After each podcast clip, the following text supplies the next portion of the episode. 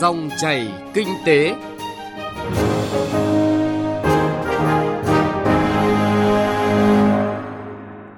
Biên tập viên Xuân Lan kính chào quý vị và các bạn. Cảm ơn quý vị và các bạn đang lắng nghe dòng chảy kinh tế thứ hai ngày 25 tháng 3 năm 2019. Trong 20 phút của chương trình, chúng tôi sẽ chuyển tới quý vị những nội dung chính.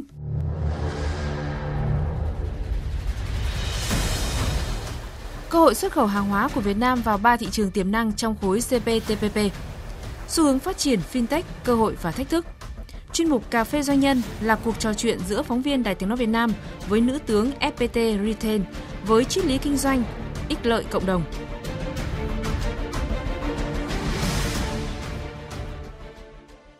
Ngay bây giờ chúng tôi chuyển tới quý vị những thông tin kinh tế đáng chú ý. Thủ tướng Nguyễn Xuân Phúc vừa chỉ đạo các bộ, ngành tập trung thực hiện giải pháp tháo gỡ khó khăn cho sản xuất kinh doanh, thúc đẩy tăng trưởng. Thủ tướng giao Bộ Cách và Đầu tư chủ trì phối hợp với Văn phòng Chính phủ và các cơ quan liên quan tiếp thu các ý kiến xây dựng dự thảo chỉ thị của Thủ tướng Chính phủ về các giải pháp tập trung tháo gỡ cho sản xuất kinh doanh, bảo đảm mục tiêu tăng trưởng 6 tháng và cả năm 2019. Bộ Tài chính vừa có văn bản đề nghị Tập đoàn Dầu khí Việt Nam tập trung đẩy nhanh thoái vốn tại các doanh nghiệp trong những lĩnh vực nhạy cảm như bất động sản, quỹ đầu tư, chứng khoán, bảo hiểm. Tại công ty cổ phần đầu tư tài chính Công đoàn Dầu khí Việt Nam, công ty cổ phần Đông Dương Xanh, Bộ Tài chính nhấn mạnh việc tìm kiếm lựa chọn nhà đầu tư chiến lược cần thực hiện cùng với thời điểm xây dựng phương án cổ phần hóa để đảm bảo lựa chọn các nhà đầu tư phù hợp, đổi mới công nghệ trong sản xuất, đảm bảo sức cạnh tranh mang tầm quốc tế là một trong những nhiệm vụ trọng tâm được đặt ra đối với ngành da giày túi sách. Hiện nay, ngành da giày túi sách Việt Nam là ngành công nghiệp đứng thứ hai thế giới về sản lượng xuất khẩu, đứng thứ ba về giá trị xuất khẩu. Việc đổi mới công nghệ nâng cao năng lực sản xuất cho mỗi doanh nghiệp sẽ là giải pháp để toàn ngành hướng tới mục tiêu năm nay đạt giá trị xuất khẩu 22 tỷ đô la Mỹ và đạt 25 tỷ đô la Mỹ vào năm 2020. Sở Xây dựng thành phố Hà Nội đã công bố công khai danh sách 43 trường hợp vi phạm trật tự xây dựng trên địa bàn. Đáng chú ý trong đợt công khai này có những dự án lớn như tòa nhà 8B Lê Trực ở phường Điện Biên, quận Ba Đình và trung cư 93 Lào Đúc thuộc phường Phạm Đình Hồ, quận Hai Bà Trưng đều của công ty cổ phần May Lê Trực. Sau quá trình đăng công khai danh sách, Sở sẽ cùng các ngành liên quan kiểm tra giám sát các địa phương, xử lý sai phạm để kịp thời đôn đốc, đảm bảo tính nghiêm minh của pháp luật. Ủy ban nhân dân thành phố Hồ Chí Minh vừa chấp thuận tạm ứng đợt 1 năm nay từ ngân sách thành phố với số tiền hơn 2.100 tỷ đồng cho dự án xây dựng tuyến đường sắt đô thị số 1 Bến Thành Suối Tiên. Thưa quý vị và các bạn, báo cáo của Bộ Công Thương cho thấy, ngay sau khi Hiệp định Đối tác Toàn diện và Tiến bộ Xuyên Thái Bình Dương CPTPP có hiệu lực, sẽ mang lại cơ hội xuất khẩu hàng hóa của Việt Nam vào ba thị trường trong khối này là Canada, Mexico và Peru. Phóng viên Đài Tiếng Nói Việt Nam thông tin. Tại thị trường Canada, Canada cam kết xóa bỏ thuế nhập khẩu cho 95% số dòng thuế và 78% kim ngạch xuất khẩu của Việt Nam sang Canada ngay khi hiệp định có hiệu lực, trong đó 100% kim ngạch xuất khẩu thủy sản và 100% kim ngạch xuất khẩu gỗ được xóa bỏ thuế quan.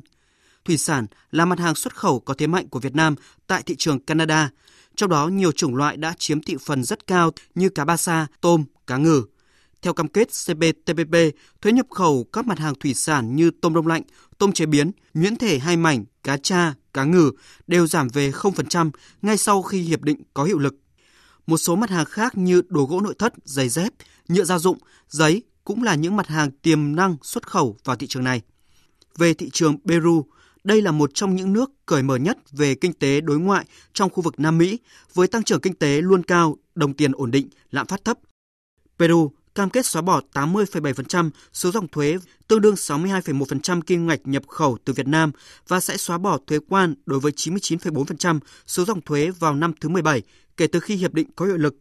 Hàng năm, Peru nhập khẩu khoảng 350 triệu đô la Mỹ hàng giày dép, chủ yếu là các sản phẩm giày dép giả da hoặc có thành phần nhựa. Theo cam kết CPTPP, thuế nhập khẩu được giảm dần đều và xóa bỏ vào năm thứ 16 kể từ khi hiệp định có hiệu lực. Về thị trường Mexico, nước này cam kết xóa bỏ 77,2% số dòng thuế ngay khi hiệp định có hiệu lực, tương đương 36,5% kim ngạch nhập khẩu từ Việt Nam và sẽ xóa bỏ thuế quan đối với 98% số dòng thuế vào năm thứ 10 kể từ khi hiệp định có hiệu lực. Các mặt hàng thủy sản, gạo, dệt may, da dày của Việt Nam rất có lợi thế ở thị trường này.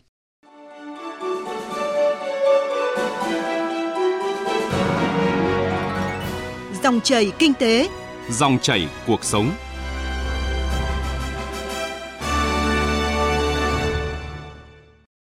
Vị và các bạn, trong những năm gần đây, các công ty fintech hay còn gọi là công nghệ tài chính đang phát triển mạnh, chủ yếu các doanh nghiệp hoạt động trong lĩnh vực thanh toán. Hiện nay, khung pháp lý về fintech đã bắt đầu được xây dựng và đang có những bước hoàn thiện nhất định. Tuy nhiên, với việc đổi mới nhanh, hệ sinh thái mở và đa dạng, fintech đặt ra thách thức lớn cho các tổ chức tài chính và cơ quan quản lý trong việc thay đổi để thích ứng. Phóng viên Bá Toàn thông tin nội dung này. Fintech là viết tắt của Financial Technology, tức là công nghệ trong tài chính. Sự xuất hiện của làn sóng fintech đang đem lại hiệu ứng tích cực với người tiêu dùng và ngành dịch vụ tài chính bằng tư duy đổi mới sáng tạo, nhạy bén với nhu cầu người dùng. Tại nước ta, hiện cũng đã có khoảng 100 doanh nghiệp fintech đang hoạt động trong nhiều lĩnh vực, trong đó thanh toán vẫn là lĩnh vực hoạt động chủ đạo của các doanh nghiệp fintech. Tuy nhiên, việc phát triển các công ty fintech Việt Nam còn nhiều vấn đề như hầu hết các công ty fintech mới thành lập. Trở ngại lớn nhất hiện nay với các công ty fintech đó là vấn đề pháp lý, hiện chưa được đề cập tại văn bản pháp lý cụ thể nào, cũng như là chưa có quy định về đơn vị chuyên trách hỗ trợ xử lý các vấn đề liên quan đến hoạt động fintech.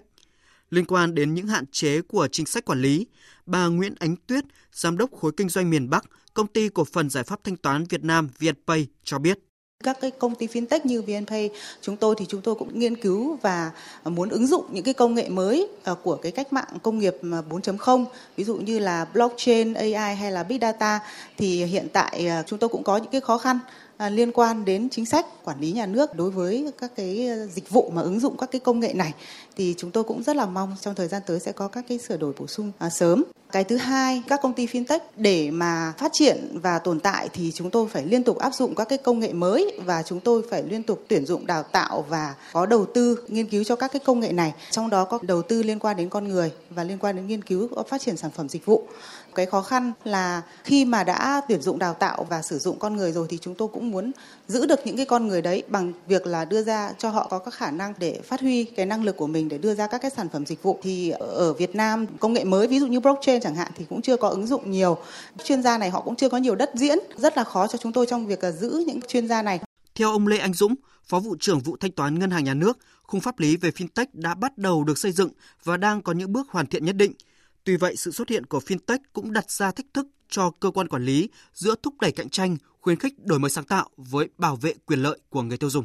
Trong lĩnh vực ngân hàng tài chính thì có sự nổi lên của fintech, ờ, sự tham gia của những tổ chức công nghệ lớn, tổ chức phi ngân hàng vào trong lĩnh vực thanh toán. Trong cái hệ sinh thái thanh toán thì gây ra những rủi ro về khía cạnh bảo vệ quyền lợi người tiêu dùng. Chính sách trong cái bối cảnh mới thì phải quan tâm nhiều hơn đến cái cạnh là bảo vệ người tiêu dùng trong dịch vụ tài chính với sự phát triển mạnh mẽ của công nghệ mới như dữ liệu lớn, big data, trí tuệ nhân tạo AI, công nghệ blockchain, điện thoại thông minh, fintech đã phát triển thành làn sóng ở nhiều nước trên thế giới cũng như các nước phát triển trong khu vực châu Á. Những dịch vụ tài chính dựa trên nền tảng công nghệ mang lại nhiều tiện ích, mở ra tiềm năng lớn trong việc nâng cao khả năng tiếp cận tài chính cho người sử dụng – Tuy nhiên, để ngành ngân hàng có thể đón đầu với các làn sóng công nghệ, phát triển môi trường fintech một cách bền vững và bắt kịp tốc độ phát triển quốc tế, cần có sự phối hợp chặt chẽ giữa ngân hàng nhà nước, các ngân hàng thương mại và các công ty công nghệ. Bên cạnh việc tập trung nghiên cứu hoàn thiện khuôn khổ pháp lý, đặc biệt là tạo hành lang pháp lý cho các hoạt động, dịch vụ và sản phẩm mới, thì đồng thời cơ quan quản lý cũng cần xây dựng cơ chế quản lý giám sát phù hợp với bối cảnh Việt Nam và các chuẩn mực chung, thông lệ tốt của thế giới. Quý vị và các bạn đang nghe dòng chảy kinh tế phát sóng trên kênh Thời sự VV1 của Đài Tiếng Nói Việt Nam. Tiếp theo là thời lượng dành cho cà phê doanh nhân. Cà phê doanh nhân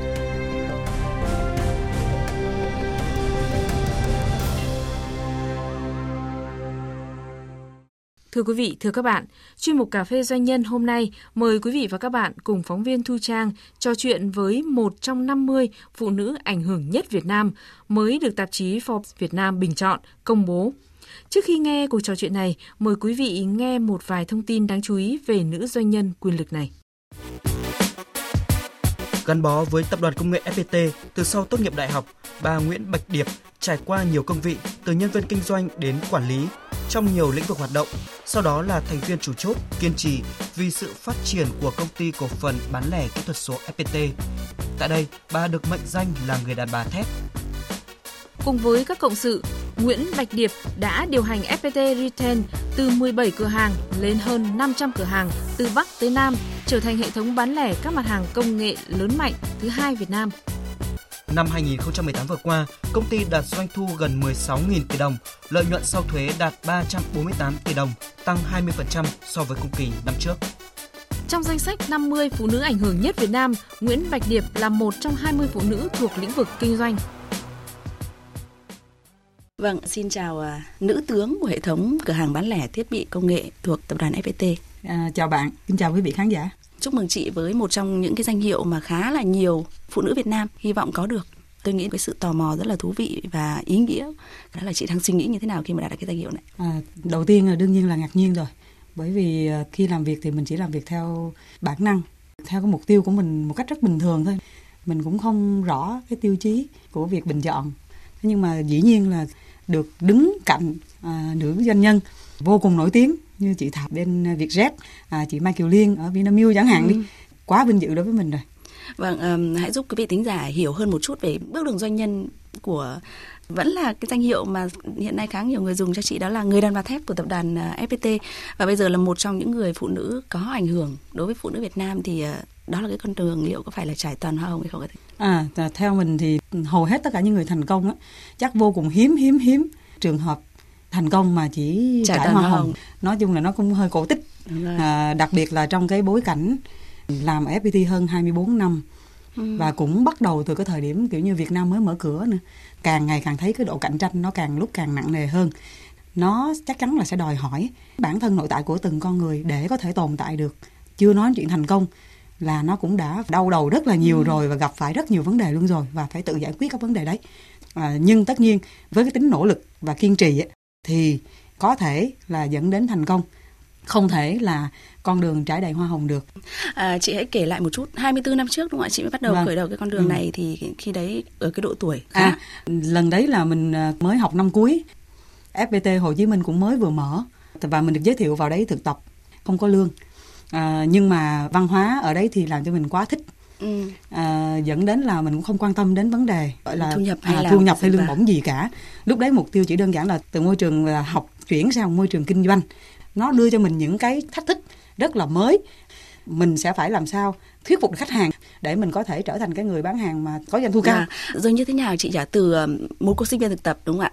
À, cái bước đường đấy như thế nào để chị uh, trở thành người điều hành và phát triển cái hệ thống từ 17 cửa hàng. Và bây giờ lên tới từ Bắc chí Nam của Việt Nam rồi. À, dĩ nhiên ban đầu thì bắt đầu là nhân viên bán hàng rồi. Với cái tính cách rất là chịu khó học thì dần dần là trở thành bestseller.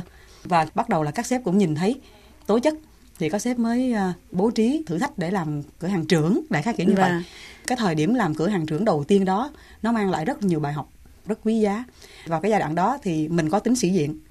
Tính sĩ diện. Có nghĩa là nếu được giao nhiệm vụ mà lại không hoàn thành ấy, cảm thấy rất là xấu hổ đại khái kiểu như thế. Cho nên là khi mà mình lên làm quản lý cửa hàng á thế mình mang áp lực đấy mình áp hết vào cho toàn bộ cửa hàng. Dẫn đến cái chuyện rằng là mình gây áp lực ngược lại với nhân viên một cách quá đáng thì bắt đầu là các bạn ấy không phục. Sau đó thì suy nghĩ giữa hai cái quyết định là bây giờ cho cái hội này nghỉ việc hay tức là cái mối quan hệ. À đó mình quyết định chọn phương án là hỗ trợ.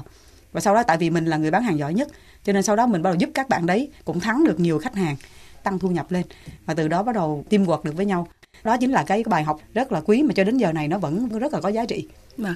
Mỗi doanh nhân thì thường có một cái triết lý hoạt động nào đó ở trên cái bước đường doanh nhân của mình thì nữ tướng của FPT Retail thì có một cái triết lý nào đó hay không sau một cái quá trình như vậy? À, nếu nói về cá nhân, mình có một quan điểm chứng minh trước. Ở đây chúng ta đang có hai cái cách tiếp cận. Thứ nhất là cái benefit mà tôi nhận được tốt hay không cái đã, rồi tôi mới nói chuyện là tôi làm việc. Còn triết lý của mình thì ngược lại, không quá quan tâm đến chuyện là mình sẽ được trả thế nào. Mình chỉ quan tâm đến chuyện là cái công việc đấy mình có làm tốt hay không. Và mình học được cái gì từ cái chuyện đó. Khi mà mình đã làm rất tốt á bản chất á tức là các sếp ghi nhận những cái thăng tiến tự nhiên là nó đến thôi. Đó bài toán nó là như vậy. Mà quan trọng hơn là nó làm cho mình trở nên có một cái bề dày về cái sự tư duy logic rồi phân tích tình huống rồi tất cả mọi cái giúp ích cực kỳ trong các cái vấn đề liên quan đến quản trị về sau này. À, cho đến cái thời điểm bây giờ thì uh, theo chị thì cái cách thức quản trị như vậy, cái cách mà chị uh, tức là thuyết phục mọi người để cùng phát triển cái hệ thống như vậy, um, chị có tiếp tục theo cái con đường đấy nữa không? À, thực ra thì rất khó nói. Với 6.000 con người à, thì nhận thức và tư duy khác, khác nhau. nhau cũng sẽ vẫn có những trường hợp là chỉ quan tâm đến benefit thôi cũng sẽ có những trường hợp quan tâm đến chuyện học hỏi trước tích lũy kinh nghiệm cho chính mình trước.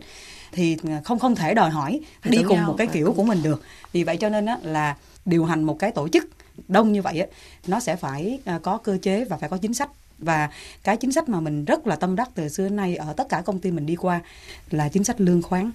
À, phải đánh giá được à, năng lực như thế nào đóng góp ra làm sao. Nhiều thì hưởng nhiều mà ít thì hưởng ít. Và minh bạch thì những cái việc đó nó giúp cho cái hệ thống uh, hoạt động trơn tru hơn rất là nhiều. Và ở đây chúng tôi muốn dùng cái từ là trung thủy. Liệu à. rằng là chị có thể trung thủy được với cái triết lý kinh doanh cũng như là cái cả một cái quá trình mà chị vừa mới nêu đó hay không? Trong cái bối cảnh kinh tế mà có rất là nhiều cạnh tranh uh, bởi một trong những điều thú vị với thính giả mà chúng tôi được biết đó là chị đã uh, trung thủy với tập đoàn FPT hàng chục năm rồi. Thì liệu rằng là cái triết lý kinh doanh đấy thì chị có thể trung thủy được? À, mình nghĩ rằng là mình đi lên từ cái triết lý đấy nó tạo thành một cái tài sản của cá nhân mình mình mình tự trả giá bằng chính cái nội lực của mình không đòi hỏi cái chuyện là nó phải đến từ cái benefit nào tôi mới làm mà cái quan trọng nhất là tôi làm việc đó thì được gì cho tôi trước thì cái đó là cái triết lý mà mình thấy là vô cùng đúng cho đến tận giờ này. Và à, thưa chị là cái hệ thống bán lẻ hiện nay rất là nhiều, rất là đa dạng. Ví dụ như quý vị thính giả chẳng hạn, quý vị thính giả mà đang nghe cái câu chuyện của chúng ta thì sẽ quan tâm tới cái câu chuyện mà rất nhiều doanh nhân đang nghĩ là trách nhiệm xã hội như thế nào bán lẻ thì nó liên quan đến người tiêu dùng. Nhưng hàng thật hàng giả rồi mọi thứ rất là lẫn lộn như bây giờ. À, thực ra thì nếu nói về mang lại lợi cho cộng đồng thì nó cũng hơi ờ, to tát quá một chút. Đó Bài là toán. trách nhiệm xã hội đấy. Ừ, nhưng thực ra nó là gián tiếp. Nó đã là cái trách nhiệm xã hội rồi mà mình không nói ra theo công từ đấy thôi. Chứ bài toán triển khai hành xử theo một cái ờ, phương châm lấy khách hàng làm gốc tức là cái việc đấy một cái chính sách đấy một cái quy trình đấy thay đổi như vậy có lấy cái quyền lợi khách hàng lên hàng đầu ừ. hay không? Rồi sau đó nó làm cho quy trình nó uh, hơn thời gian, thời gian. hay là à, trong nội bộ sẽ phải tốn thêm nhiều nguồn lực để phục vụ cho cho cái việc đó thì vẫn tuân theo cái việc đấy. Bởi vì đơn giản rằng là bán lẻ mà không có lưu lượng khách hàng ra vào á bên ngoài người ta đi ngoài đường người ta nhìn thấy một cửa hàng vắng vẻ là thường người ta cũng không có cái niềm tin để bước vào. À. mà khi đã không bước vào rồi thì sale lại cũng sẽ không có cơ hội để bán hàng cho nên là cái niềm tin của khách hàng đối với lại mình rất là quan trọng. Ví dụ như là là bán cái hàng gì mà cao tiền để có doanh thu nhanh, rồi có thưởng cao, cái đó là tâm lý của một ông sale. Nhưng đổi lại thì cái sản phẩm đó nó có phù hợp với khách hàng hay không? Thấy bài toán nằm ở chỗ là làm sao để cho cái đội ngũ nhân viên của mình bên dưới 6.000 con người mà họ có thể cùng phục vụ khách hàng theo cái hướng là à, bán theo đúng cái nhu cầu của khách hàng cần cái đấy nó cũng chính là mang lại lợi ích cho cho xã hội rồi. Vâng, à, thưa chị là có một cái câu mà chị đã khẳng định với báo giới là nếu sau lưng một người đàn ông thành công là một người à, phụ nữ âm thầm hy sinh thì sau lưng một người phụ nữ thành đạt là một nhóm người âm thầm hy sinh đấy. Liệu rằng chúng ta có thể hiểu đây là sự à, khiêm nhường của một nữ doanh nhân thành đạt hay không? Ờ, theo mình thì à, không liên quan đến vấn đề nó là sự khiêm nhường hay là nó là của một nữ doanh nhân thành đạt gì đâu ừ. mà cái này nó đúng với tất cả bởi vì đơn giản thôi là cái thời gian mình dành cho công việc nó chiếm gần hết và như vậy rõ ràng là những cái người mà lẽ ra phải được mình chăm sóc như con cái hay như cha mẹ hay này kia thì tất cả mọi người đấy đều phải nhào vô chung tay giúp mình thì đó đó chính là những cái sự à, đằng sau lưng là có một nhóm người phải âm thầm hy sinh là như vậy. Ừ. Hôm nay thì ờ, người đàn bà thép lại đang nói những cái điều rất là bình thường chị nói như thế không? Đối với nhân viên của mình có thể hiện để cho nhân viên của mình biết rằng là mình đang cũng đang dựa vào các bạn đấy để mình có được ngày hôm nay đương nhiên nó là như vậy cho nên là không không có gì phải chứng minh việc đấy cả. Tuy nhiên á, là trong cái công việc mọi người sẽ nhìn thấy một cái người lãnh đạo rất là nghiêm khắc à, thậm chí là khó tính. Đổi lại á, à, mình thể hiện trong đó cái sự chân thành à, khi mà nhân viên họ nhìn thấy là những cái việc mà mình đòi hỏi cao cuối cùng cũng là vì mục đích phục vụ cho công ty mang lại quyền lợi cho tất cả mọi người và và vì vậy cho nên là họ rất là đồng cảm và chia sẻ. Ở nghe tới đây thì rất nhiều người sẽ có một một cái câu có thể là đụng chạm một chút nhưng nghĩ rằng là 24 năm rồi đúng không ạ? Từ khi mà sau tốt nghiệp tới giờ là chỉ làm cho FPT thôi thì vâng. Nguyễn Bạch Điệp nói như vậy dễ hơn những người khác. Chị nghĩ như nào? À, ở FPT là có rất nhiều các cái mảng kinh doanh khác nhau. nhau. Mình làm ở bắt đầu là từ một cửa hàng bán lẻ thôi. Xong sau đó thì là đi xây dựng các cái giải pháp công nghệ thông tin. Sau đó thì là mình lại đi tiếp phân phối điện thoại di động, internet. Mình mới quay trở lại cái mảng bán lẻ. Có nghĩa là trải qua nhiều các cái nhóm ngành nghề khác nhau rồi. Gặp gỡ những đối tác và những người tiêu dùng khác nhau đúng rồi. đó. trực tiếp set up những việc đấy trực tiếp đi bán hàng trực tiếp dán từng con tem thì mình sẽ xây cái hệ thống quản trị cho cái lĩnh vực kinh doanh mới nó nhanh hơn nhiều. À, cảm ơn Nguyễn Bạch Điệp một trong 50 à, người phụ nữ có ảnh hưởng nhất Việt Nam với một cái cuộc trò chuyện rất là thú vị về à, triết lý kinh doanh quá trình chị nỗ lực hỗ trợ cho FPT Retail của tập đoàn FPT tăng trưởng thì chị cũng luôn nghĩ tới người lao động và đặc biệt là lợi ích cho cộng đồng. Đó là một trong những tiêu chí mà cà phê doanh nhân chúng tôi tìm đến đấy ạ. Cảm ơn chị rất là nhiều. Dạ, xin cảm ơn và xin chào và quý vị thính giả.